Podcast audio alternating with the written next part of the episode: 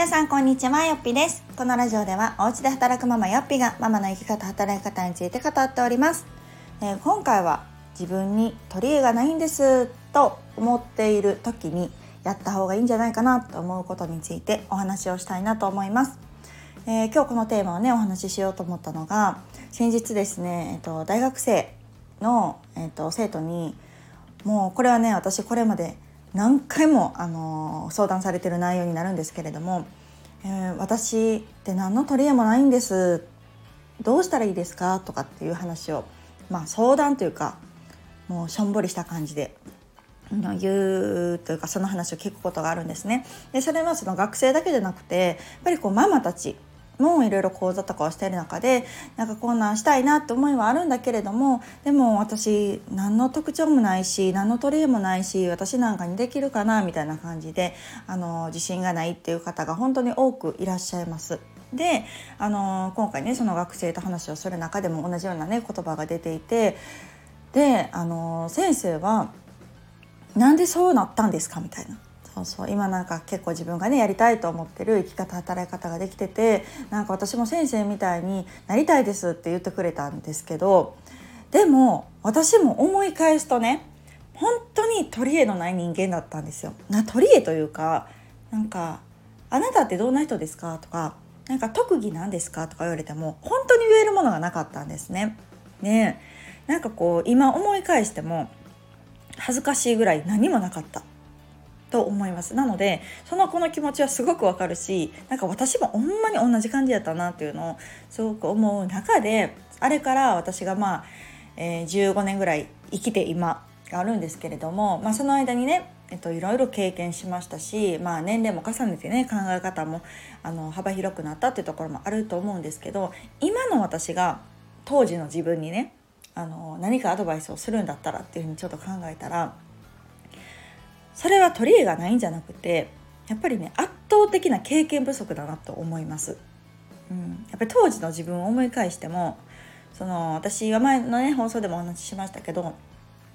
高校から大学に上がる時大学受験で行きたい大学に行けなかったんですね。でそこで絶望しまして。で大学で本当にこう初めて自分の人生について本気で考えて何にもない自分もどん底ですよの自分が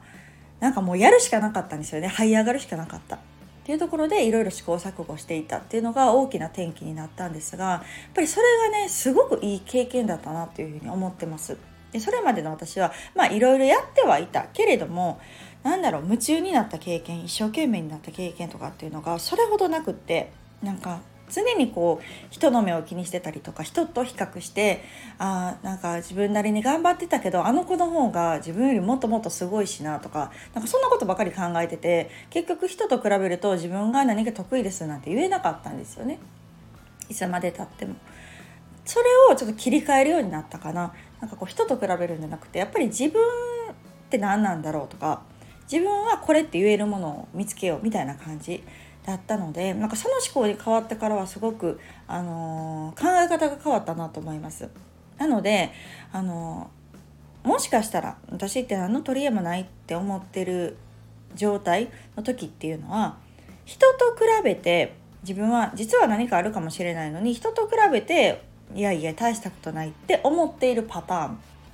ともう一つは本当に経験不足うん、あの流されるがままに生きてきてこれというこだわりを持ってやっぱり生きてこなかったからこそ語れるものがなかったりとかで私はどちらかというと後者パターンまあどっちもかなどっちもあったと思います。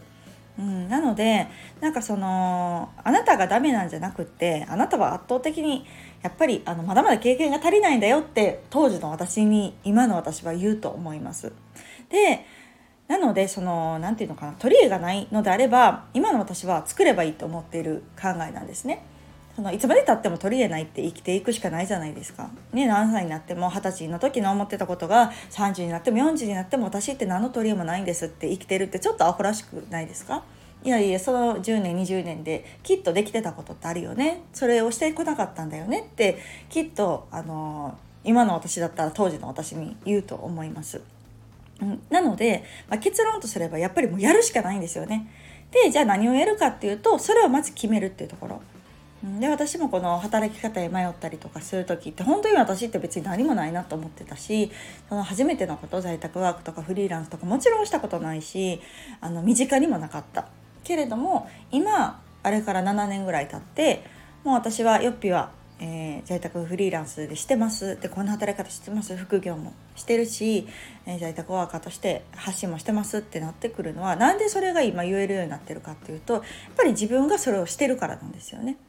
在宅ワークで生きるんだと。在宅ワークをするんだ。でフリーランスになって在宅フリーランスという働き方を私はするんだっていうふうにまず決めてじゃあどうしたらなれるんだろうっていう方向に向かってやっぱり努力したからだと思ってます。努力というか行動かな。うん、それをできたらいいなって思うだけじゃなくってどうしたらできるんだろうとか自分のサービス提供したいなしたいなしたいなだけじゃなくてじゃあ本当にするためにはどうしたらいいんだろうと本気で考えて行動に移したっていうところがやっぱり一番だと思います。でないと今やっぱり私もよっぴ式を始めて5年とか経ちますけどもやっぱこの5年やってなかったら言えないことだと思うんですね。であの努力行動プラスやっぱり継続ですね。その1回ねやってどうとかっていうわけじゃなくてやっぱりその継続するっていうのが自分のその強みって言えるようになるんじゃないかなと思います。ので、まあ、継続ってねあの誰でもできることなんですよ。自分さえ続ければそうできることだからそこにあんまり実力差っていうのは私はないと思っててやるかやらないかやり続けるかどうかっていうのはその人次第だし自分次第だと思っています。なのでそのこのラジオとかもそうですよね。あの私は、え、4年ぐらいかな継続してます。でこれは別に誰に言われたわけでもないしもうその視聴回数がどうとかフォロワーがどうとかなんかそういうところはあんまり気にしていなくってあのすごい嬉しいんですよ今ね何千人という方に聞いていただいてるっていう数字はその後からついてきてるもので別にその何千人いるから頑張ろうとかそのフォロワーが100人しかいないからもうやめようみたいなことではなくって結構こう私は話すっていうことを続けることに意味があるかなと思ってるしこう伝えたいことを、まあ、インスタだったりブログだったりするっていうのはちょっと時間がかかるからラジオだったら割とねスピーディーにリアルタイムにお届けできることもあるのでいいなと思ってる部分もあって、まあ、続けるっていうところに割とこだわったりもしています。別に続けようと思って続けてるわけでもないんですけどね。なんか楽しいから続くっていうだけなんですけどでもそういうのってやってみないと分かんないじゃないですか。そうなのでまずやってみるっていうことをそのしていないっていうパターンが多いんじゃないかなという気がしています。で私も当時本当に自分に自信がない取り柄がない時ってなんかできないできないばっかり言っててじゃあ何してんのって言われたら大して何もしてなかったんですよね。そうなんかもうそこが全てかなと思ってます。じゃああなたは何ができるのって言われた時に「いや何もできないんです」ってまあ言うじゃないですか。もちろん何もできないから。でなできないってどういうことやってみて全然できなかったのって言うといやいややってないんですっていうところですよね。もうなんか当時の自分を今見たらねいやいや何言ってるんやいって言ってやりたいですけれどもでもやっぱそうだったしなんか自信がないっていうことが先行しすぎてなんかこうやる前に諦めてたりとかね。そう。なんかこうやる前にいや私には無理かもみたいな感じで思ってたなっていうのをすごく感じます。なので結局やってないイコール経験不足。なのでそのできないんじゃなくてやってないんだよねっていうのを本当の意味で自分で理解できたらほんまやわと思って。そうやってないん。やじゃあやれよっていうところですよね。なんかそういうところに気づいてから私はそのブログっていうものもそうだしワードプレスなんて聞いたこともない触ったこともない周りでやってる人もいないみたいな状態からスタートをしました。でやってみたら私本当にパソコン苦手なんですよ。未だに全然あの苦手。だけれどもやっぱりこう人に伝えるってことが好きだしなんとなくその触り方っていうのが分かったらやっぱり自分でね興味持って勉強します。うん、本買ったりとか調べたりとかそういうオンラインのコミュニティに入ったりとかしてやっぱりこうどんどんスキルもつけていったしでそのワードプレスっていうものが全く知らない状態から触れるっていう状態でブログが立ち上がるでブログのそのワードプレスの書き方が分かるっていうふうにどんどんこう、まあ、ステップアップがしていくわけですよ。でそういう私と全くやってない私っていうのはもう運命の差というかもちろんこうワードプレスプロ並みにね使える方に比べたら全然ですよ。でもブログを書くっていうことに関しては別に何の何ていう支障もないというか別にそんなプロ並みに触れなくてもね今はすごく簡単にワードプレスも使えますからだかそういうスキルがあるっていうだけで、まあ、自分のブログ運営もできるしそのワードプレスが触れるスキルがあるっていう評価を持って私の場合は在宅パートが決まったりもしました。のであのやっぱりやってみるっていうことが結局全てだなと。よく行動しないと変わらないって言いますけどいやほんまそれってめちゃめちゃ思いますね。当時の私はマジで行動してなかった。あの自分をある意味守るためというか傷つきたくないっていうなんかねすごく保身なんですよ。自分が傷つきたくないからやらないっていう道をめちゃくちゃ選んでたなと思います。なのであの多少ねもしかしたら時間もお金も無駄にすることもあるかもしれない。うまくいかなかったら。でもやらなかったっていうのに比べたらもう全然格段に違うと思いますね。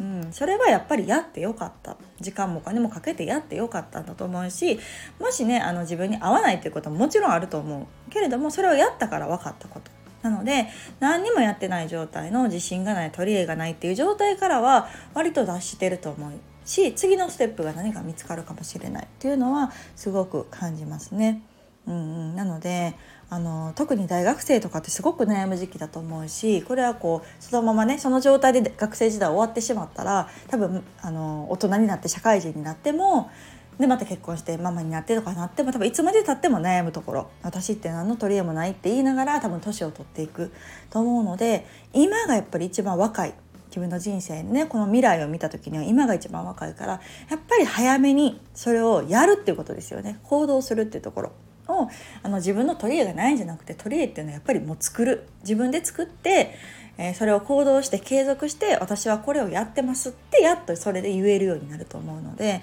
何もしないまま年だけ取っていくと本当に何もない大人になってしまう。なっていうのをすごく感じます。なのであの取り柄がない強みがない得意がないって悩んでる方は是非何か始めましょう。そして続けましょう。そうすると1年後2年後には立派な自分の強み取り柄になっていると思います。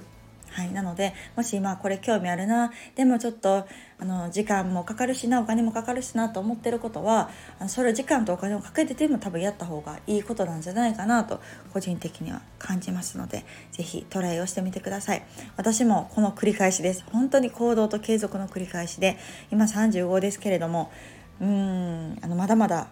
やれることあるなと思いますし40歳に向けてやっていきたいこともたくさんあるのでお互いゼロから初心者のこともたくさんあると思うんですけれども今が一番若いのでお互いねやっていきましょう。ではまた次回をお楽しみに。さよなら。